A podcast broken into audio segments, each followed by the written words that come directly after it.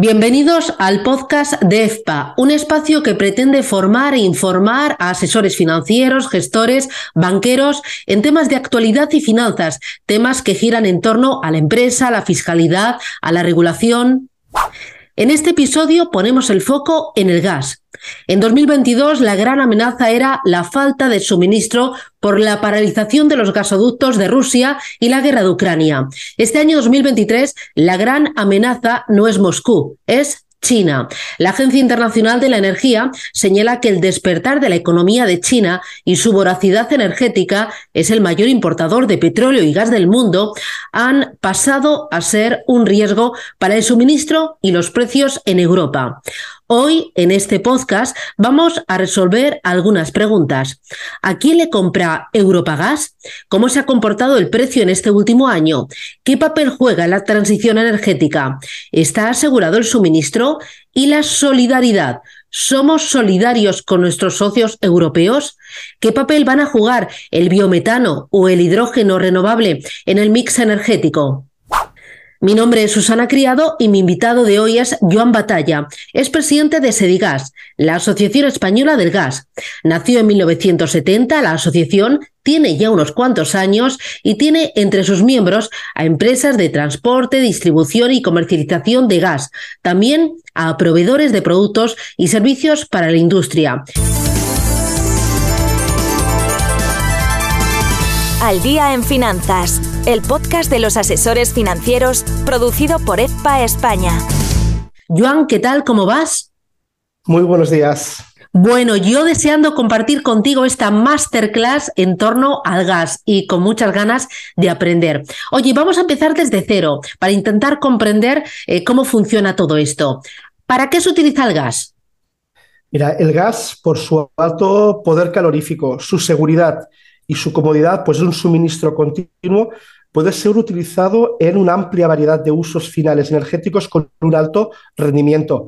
Pongo algún ejemplo: en nuestros hogares, calefacción, en los comercios, en la industria, tanto como input productivo, por ejemplo, en la industria petroquímica, o por dar respuesta a las necesidades térmicas, o incluso en el sector transporte. Pero es que además sirve para la generación de electricidad mediante los ciclos combinados, que por su flexibilidad garantizan la seguridad de suministro en un mix eléctrico cada vez con mayores volúmenes de generación renovable a partir de fuentes intermitentes, como es el caso de la eólica o la fotovoltaica. ¿Qué industrias son las eh, mayores consumidoras de gas? Yo entiendo que, no sé, las azulejeras, las acereras, pero ¿qué hay en estas, en estos grandes consumidores de gas? Mira, si me permites, empezaré por una cifra previa que yo creo que es muy relevante.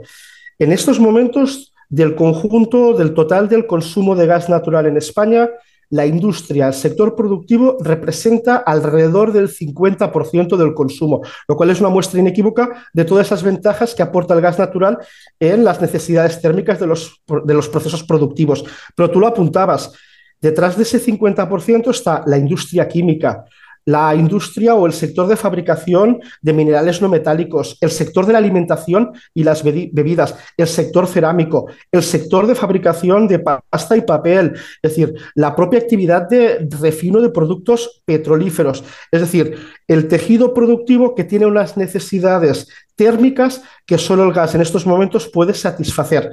Y como comentaba antes, sector industrial y al mismo tiempo el sector eléctrico. Otra cifra, en el dos mil veintidós, eh, del total de demanda eléctrica en España, el veintiséis por ciento de esa demanda fue satisfecho con ciclos combinados, una muestra de su relevancia a la hora de garantizar la seguridad de suministro. Y Europa y España, ¿a quién le compramos gas? Porque durante todo el año pasado pusimos el foco en Rusia principalmente, pero ¿quiénes son los grandes productores de gas en el mundo y a quién le compramos nosotros como país y nosotros como continente, Joan? Mira, aquí es importante precisar que hay diferencias entre cada uno de los Estados miembros y después lo comentaré porque en, España, en el caso de España tenemos una ventaja, una ventaja en términos de seguridad de suministro. Pero en Europa, antes del inicio del conflicto bélico derivado de la injustificada invasión de Ucrania por parte de Rusia. Una cifra, el cuarenta por ciento del gas que se consumía en Europa procedía de Rusia, con lo cual, y seguro que lo hablaremos, el contexto energético actual, la crisis energética actual, nos afecta a todos, al conjunto de los europeos, pero no a todos por igual. En el caso de España, cifras del, dos mil, del dos mil veintidós, en el caso de España nos llega gas procedente de diecinueve países, una estructura enormemente diversificada, y eso gracias a lo que es la infraestructura existente. Las plantas de regasificación. España cuenta con seis plantas de regasificación que nos permiten la llegada de gas en forma líquida a través de buques metaneros.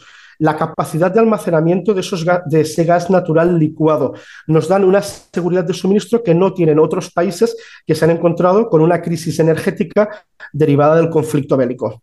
Y, por ejemplo, en España, ¿el gas de dónde procede? ¿De Argelia, de Estados Unidos? ¿De dónde viene? Mira, tradicionalmente Argelia era nuestro principal proveedor.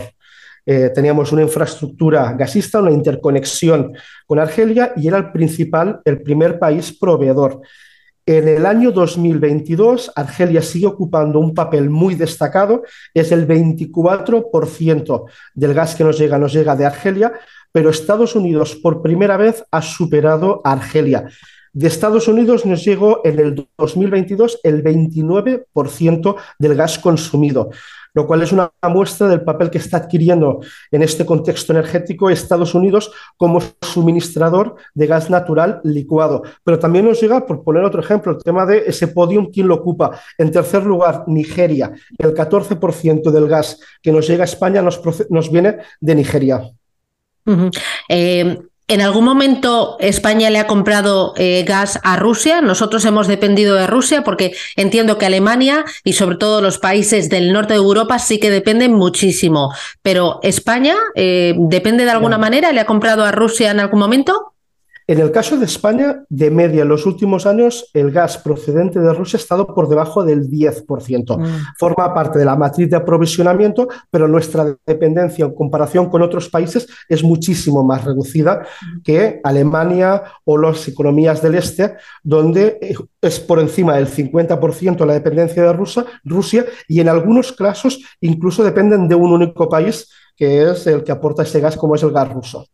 Al día en finanzas. El podcast de los asesores financieros, producido por E F P A España. Durante el año pasado eh, todos hablamos del gas por activa y por pasiva y todo fue por la guerra en Ucrania, eh, la invasión por parte de, de Rusia y claro, los precios se dispararon, lo que hizo también que se disparara el precio de la electricidad. Eh, ¿Cómo se comportaron en dos mil veintidós los precios del gas? ¿Y esto es solo por la guerra o el encarecimiento del gas venía de antes, Joan? Mira, por ponerte un dato para que lo puedan entender, por los que nos están oyendo, la relevancia del contexto energético y cómo ha condicionado y ha tensionado los mercados energéticos. En el dos mil veintidós cerramos el año con un precio medio del gas en el mercado de referencia, que es el mercado holandés, el T T F, con un nivel de precios del orden de los ciento veinte euros el megavatio hora, con picos uh, en los meses de verano. Eso viene a ser aproximadamente del orden de cinco veces el precio medio que hemos tenido en los últimos años en Europa. Sin duda, el conflicto bélico ha tensionado los mercados energéticos. El uso de la energía como arma de guerra por parte de Rusia ha tensionado y ha incrementado ese nivel de precios y, y ha ocasionado una mayor volatilidad. No obstante, en estos momentos, las perspectivas para el dos mil veintitrés, estamos en un nivel de precios de alrededor de cincuenta a sesenta euros megavatio hora y como consecuencia de múltiples factores, de todas las medidas que ha implementado Europa, de todas las medidas que ha implementado a la hora de incrementar el ahorro y la eficiencia energética, también de un invierno que acabamos de superar ahora, que climatológicamente ha sido más benigno que los anteriores, y por lo tanto se ha producido una reducción en la demanda de gas a nivel europeo y por lo tanto una recuperación de niveles que eran más cercanos a los que teníamos antes de la pandemia. Tú preguntabas, ¿esto, la volatilidad, la senda creciente de precios del dos mil veintidós, es solo por el conflicto? sin duda lo ha tensionado, pero no es el único factor explicativo. Ya en dos mil veintiuno, a mediados del dos mil veintiuno, se produce un incremento en la cotización de todas las materias primas a nivel global. Un desajuste entre oferta y demanda, especialmente en el sector energético, como consecuencia del proceso de recuperación económica que experimenta el conjunto de la economía a nivel mundial tras la grave crisis sanitaria, pero también económica, provocada por la pandemia de la, del COVID diecinueve. Ya veníamos con tensiones en los mercados que con el estallido del conflicto bélico en el mes de febrero se han agravado. Uh-huh. Mencionabas que eh, el precio del gas se ha relajado en los últimos meses porque el invierno está siendo más suave de lo previsto y también por esas medidas de ahorro y de eficiencia energética que ha puesto en marcha Europa y cada uno de los países. ¿Qué ha sido lo más importante de esas medidas? A ver, en el último año hemos visto una hiperactividad a nivel europeo, a nivel comunitario.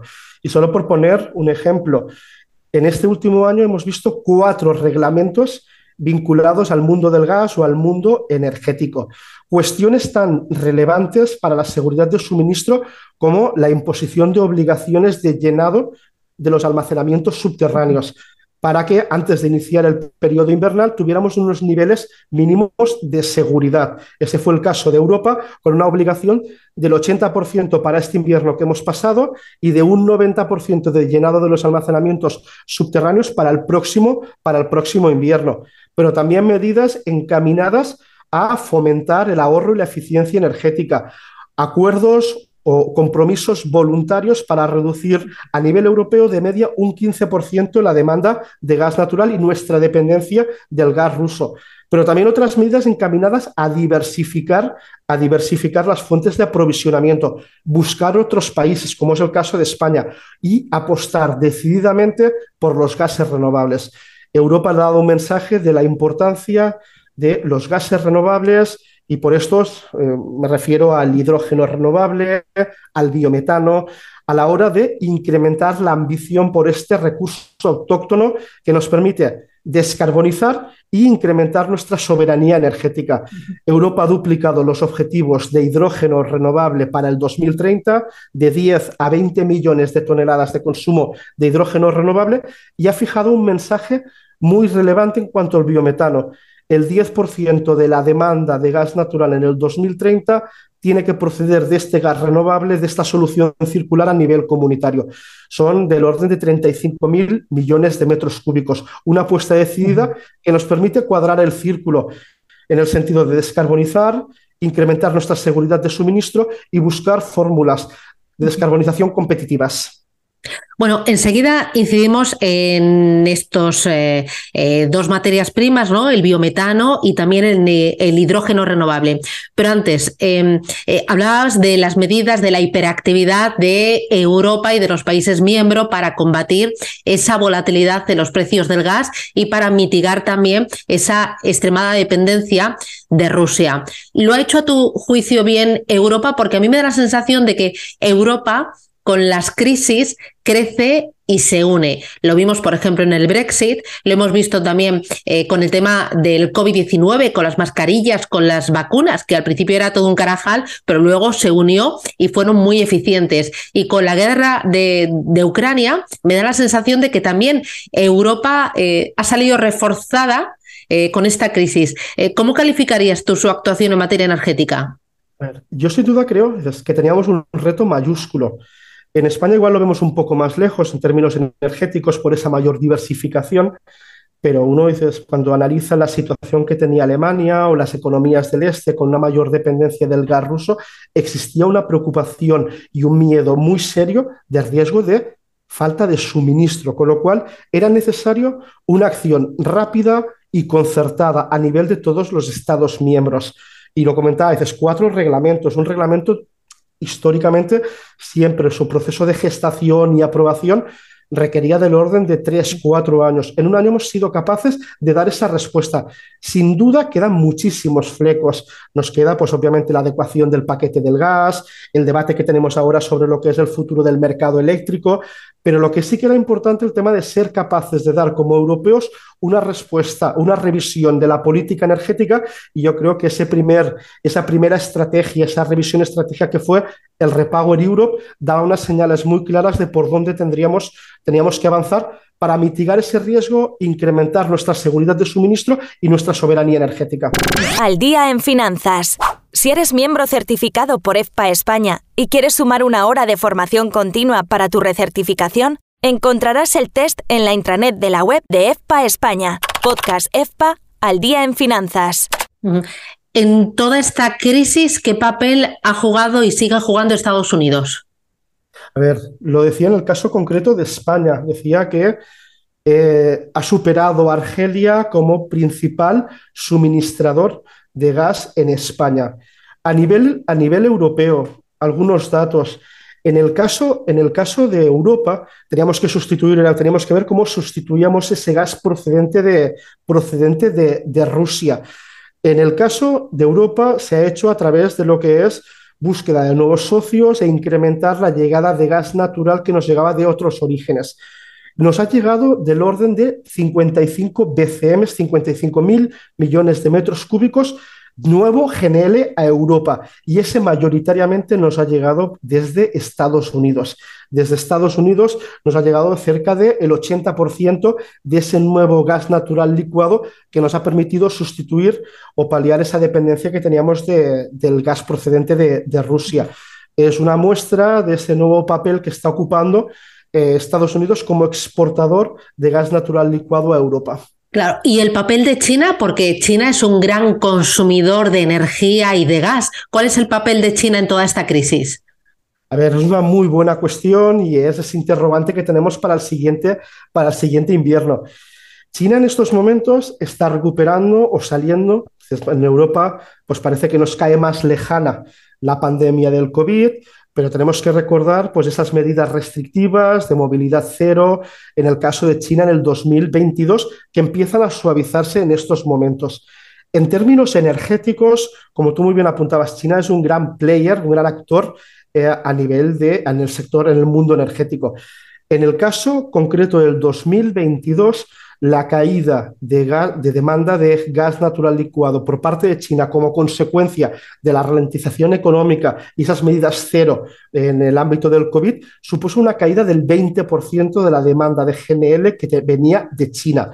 Cabe esperar que con la reactivación y con la apuesta que están realizando por el gas natural como vector de descarbonización, se producirá una recuperación de los niveles previos a la pandemia. Y eso, sin duda, puede tensionar los mercados, los mercados internacionales. Mencionabas la descarbonización y antes has hecho especial incidencia en el tema del biometano y también el hidrógeno verde, que son eh, eh, imprescindibles, ¿no?, para eh, mermar la dependencia energética y al mismo tiempo cumplir con los objetivos de desarrollo sostenible. ¿España en qué punto está? Eh, ¿Tenemos ahí un gran potencial? ¿Podemos ser un hub europeo o incluso mundial eh, con eh, biometano y con hidrógeno verde? Sin duda. Eh, España tiene un enorme potencial y lo reconoce todas las instituciones. La propia Comisión Europea apunta que España es el país con mayor potencial para la producción de hidrógeno renovable. Pero al mismo tiempo nos sitúan dentro de los tres primeros países a nivel comunitario en mayor potencial para la producción de biometano, otro gas renovable. En estos momentos, en el caso concreto del biometano, nosotros como asociación, como SEDIGAS, hemos hecho un análisis riguroso del potencial existente en España. Y para, que nos, para los que desconozcan, ¿qué es el biometano? El biometano básicamente es un gas renovable que se produce a partir de residuos orgánicos. Aguas de depuradoras, deyecciones agrarias, residuos de la industria agroalimentaria, que como todos sabemos España tiene un enorme, un gran sector primario, una gran industria agroalimentaria. En el caso concreto de España, si fuéramos capaces de producir o de aprovechar todo ese potencial de biometano, se podría descarbonizar el cuarenta y cinco por ciento de la demanda de gas natural. Son ciento sesenta y tres teravatios hora, un enorme potencial con un gas renovable que además me permitirás que apunte que presenta una particularidad, que es perfectamente intercambiable con la molécula de gas convencional. ¿Y qué quiere decir eso? Pues básicamente que lo podemos consumir en nuestros domicilios, la caldera de gas que tenemos cada uno de nosotros en nuestra casa, sin ningún tipo de inversión, adecuación de los equipos. Pero al mismo tiempo se puede consumir en el sector industrial sin necesidad de inversiones en equipos ni sin necesidad de inversiones en la red de transporte y distribución. Y, finalmente, como solución para la movilidad sostenible. Es decir, presenta toda una serie de ventajas. Y el hidrógeno verde, por descontado. Todo ese potencial, y si somos capaces de aprovechar ese potencial para crear las condiciones idóneas para la inversión en toda la cadena de valor, nos permitirían convertirnos en un hub de los gases renovables a nivel europeo. Al día en finanzas. Si quieres hacernos llegar un mensaje, puedes hacerlo escribiendo a secretaría arroba efpa punto es. En tema de hidrógeno verde no hay semana que una gran compañía o petrolera o eléctrica anuncie un nuevo proyecto. A día de hoy, ¿qué es real en el hidrógeno verde? ¿Cuántas plantas en España están funcionando eh, y, y cuánto aporta al mix energético? Porque entiendo que a día de hoy es muy, muy, muy poquito. A ver, el hidrógeno es, la, es el vector, la palanca energética de descarbonización del futuro. Y la realidad es que hay una apuesta empresarial por el hidrógeno, por el hidrógeno verde. Tú lo comentabas, consorcios donde confluyen desde centros tecnológicos, empresas, sobre todo para descarbonizar esa demanda que ya existe cautiva de hidrógeno. En España se consume hidrógeno, hidrógeno a partir de gas natural, hidrógeno gris, y lo consumimos como materia primera. materia prima, perdón, en la producción de fertilizantes, en la producción de amoníaco, en la, en la actividad de refino. Todas estas empresas pueden descarbonizarse de la mano del hidrógeno verde. El reto en estos momentos es un reto tecnológico, ser capaces de hacer escalables los proyectos de hidrógeno para dar respuesta a estas necesidades, y un reto económico. El hidrógeno renovable a día de hoy todavía no es competitivo con el hidrógeno gris. Y yo creo que lo más relevante es ser capaces de aprovechar todo ese potencial que existe, los fondos europeos canalizados para esa curva, ser capaces de abatir esa curva de costes de aprendizaje, los costes de producción, y que sea una tecnología de futuro. Y en el biometano, que también se produce una situación similar, con anuncios incluso de grandes fondos de inversión, una apuesta por España, aprovechar ese potencial, donde ya estamos viendo que existen del orden de doscientos proyectos de biometano en diferentes grados de madurez eh, de mercado, y los veremos en los próximos, en los próximos meses. Sin duda, un reflejo de ese potencial que tenemos en España. Por lo que me dices, el biometano lo vamos a utilizar antes, va a ser un gas que sea mucho más fácil de llevar a los hogares y también a las industrias antes que el hidrógeno renovable. A ver, las dos, como asociación siempre hemos pensado, dices que los dos gases renovables van a jugar un papel destacado en la descarbonización, pero uno es una realidad de presente que lo tenemos. Eh, tenemos, disponemos de esos residuos orgánicos, de, debemos dar respuesta a la gestión de residuos en el mundo agrario, y no requiere de esas inversiones necesarias para la adecuación de la red de transporte y distribución o de los equipos. Y el hidrógeno tenemos que ser capaces de darle ese empujón, acelerar esa curva o reducir esa curva de costes de la mano de la innovación, el desarrollo tecnológico y la apuesta empresarial que se está produciendo por el hidrógeno renovable. Claro, ahí me decías, es un desafío muy importante desde el punto de vista económico, y entiendo que también es un desafío muy importante desde el punto de vista regulatorio, que hay las administraciones, ¿no?, y las leyes españolas, pero también europeas, apoyen y faciliten. Correcto. Y una muestra inequívoca, y yo creo que lo entenderemos todos muy fácilmente. Si uno coge el Plan Nacional Integrado de Energía y Clima, que tenemos que ahora que revisarlo y se tiene que remitir por parte del Gobierno de España a Bruselas a finales del mes de junio, y busca algún capítulo específico en un P N I E C que es del dos mil veinte, dedicado al hidrógeno, no lo va a encontrar. No lo va a encontrar. Y es una muestra del cambio que se ha producido en estos últimos tres años. Con este ejemplo, lo que pongo de manifiesto es la necesidad de adecuar toda la normativa, toda la regulación a ese cambio de paradigma de la mano de los gases renovables. Y aquí yo creo, si alguno tiene interés como asociación, eh, tenemos un think tank del hidrógeno, un think tank que es un ejemplo muy interesante de colaboración público-privada, donde está el propio Ministerio de Transición Ecológica, pero también está la Oficina Española de Cambio Climático, está el Centro Nacional del Hidrógeno, la Asociación Española del Hidrógeno, la Fundación Aragonesa del Hidrógeno, todos los actores. Y lo comento porque precisamente una de las líneas de trabajo es una propuesta normativa regulatoria de cómo debemos adecuar desde la ley del sector de hidrocarburos a esta normativa de detalle, normativa de gestión técnica del sistema, para dar encaje y cabida a los gases renovables. Sin duda tenemos un trabajo intenso por delante de adecuación, pero yo creo que es importante que la regulación, el desarrollo tecnológico y los recursos económicos vayan de la mano. Y es muy importante para España porque aquí tiene una oportunidad de oro para nuestro país y también para el conjunto de la Unión Europea, porque ahí también podemos ser base de la solidaridad europea, ¿no? El no que cada uno vaya por su lado y apueste por una energía, sino eh, aprovechar la crisis, ¿no? Y salir reforzados en materia energética frente al conjunto del mundo, presente y futuro. Correcto, correcto. Y yo creo que es uno de los temas. Hablábamos de seguridad de suministro. Otro de los aspectos cruciales en estos últimos meses son los mecanismos de solidaridad. Cómo reforzar esos mecanismos de solidaridad, especialmente entre aquellos países que están en una situación, si me permites, un poquito más aventajada que otros. Y yo creo que en eso España tiene una oportunidad y ya lo está haciendo. La actividad de recarga, reexportación, por poner un ejemplo, de buques de gas natural licuado, se ha incrementado de forma significativa en el dos mil veintidós.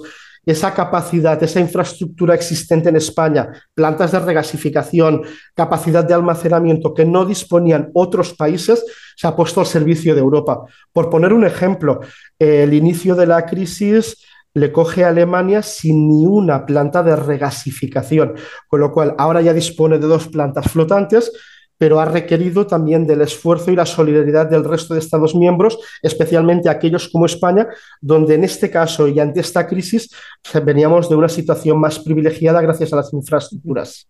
Claro, ahí es muy importante apostar por infraestructuras únicas para el conjunto de Europa, que ahí entiendo que los fondos Next Generation van a jugar un papel muy destacado, infraestructuras tanto de transporte como de almacenamiento de estos gases eh, biometano, eh, hidrógeno renovable, pero también el gas de toda la vida. Correcto, correcto. Nosotros, obviamente, vamos hacia un escenario de descarbonización y donde el conjunto del sector gasisto, gasista ve claramente el tema de la oportunidad que tiene de la mano de los gases renovables. Y tenemos que hacer conciliar esa senda de descarbonización con ese papel protagonista que todavía ocupa el sector gasista en el tejido productivo, sustituyendo a otros combustibles con fósiles con mayores niveles de emisiones, pero al mismo tiempo garantizando la seguridad de suministro. Ponía una cifra al principio cuando me preguntabas los usos finales de la, del gas natural. La primera tecnología de generación eléctrica en España en dos mil veintidós fue el gas natural, los ciclos combinados. ¿Y por qué es importante? Más allá de ese veintiséis por ciento, porque en dos mil veintidós sufrimos un episodio de una reducida disponibilidad de agua para producir a partir de hidroeléctricas, una menor aportación de las energías renovables, especialmente en los meses estivales, y fue la tecnología del ciclo combinado el que garantizó la seguridad de suministro. El propio Plan Nacional Integrado de Energía y Clima, en el dos mil treinta, en estos momentos, incluso con un porcentaje que llegará a superar el setenta por ciento de generación renovable, les otorga un papel protagonista a los ciclos combinados. Con lo cual, el reto de la descarbonización y de la transición energética es ser capaz de utilizar todas las palancas existentes que contribuyan a la descarbonización y garanticen la fiabilidad y seguridad del sistema energético. Al día en finanzas. Joan, para terminar, imagínate que nos trasladamos directamente a dos mil treinta. ¿Ahí cómo será el mix energético, siendo realista? Las... Hablando en términos de energía final, sin duda incrementaremos el peso de la electricidad. En estos momentos la electricidad dentro de la energía final es del orden del veintitrés por ciento. Probablemente todos los índices o todos las, los estudios apuntan a que se incrementará. Podemos llegar al treinta, treinta y cinco por ciento en el mejor de los escenarios. Sin duda es una excelente noticia porque detrás de esa generación eléctrica Habrá renovables eléctricas, pero también habrá ciclos combinados. El P N I E C mantiene toda la potencia de los ciclos combinados para garantizar la seguridad de suministro. Y después nos queda, dices, más allá de ese treinta por ciento, veinticinco, treinta por ciento que representa la electricidad, el reto es la descarbonización del setenta por ciento restante. Y aquí lo que vamos a ver es el peso creciente de los gases renovables, el peso creciente del biometano, el resto de vectores que nos permiten reducir nuestra intensidad en carbono. Y por eso es sumamente importante dar esa señal en la revisión de este año, en la revisión del P N I E C, unas señales de la relevancia de esos gases renovables y donde además no únicamente se tenga en cuenta ese diez por ciento, por poner una cifra de presencia del biometano que apunta a Europa, sino también el enorme potencial que tiene España para descarbonizarse de la mano de estos eh, vectores, esas soluciones circulares. Así que me temo, Joan, que si este último año ha sido muy intenso para ti, los próximos tres, cinco, siete, diez años van a ser frenéticos, ¿no? Vivimos un momento apasionante donde sin duda lo importante es hacer compatible esos objetivos de seguridad de suministro, sostenibilidad y competitividad en beneficio del tejido productivo. Joan, para terminar, dame un titular que me pueda llevar yo en mi disco duro y que me acompañe cada vez que vea una noticia, una información en torno al gas, al biometano o al hidrógeno. Pues mira, si me permites, es el momento de España y debemos aprovechar ese potencial para la producción de gases renovables. Pues Joan Batalla, presidente de SEDIGAS, como siempre, un auténtico placer. Da gusto hablar contigo porque eres didáctico, práctico, con muchos datos y con muchos ejemplos. Muchísimas gracias y hasta pronto. Un abrazo. Muchísimas gracias y un placer acompañaros. Este es un podcast realizado para E F P A, la Asociación Española de Planificadores y Asesores Financieros.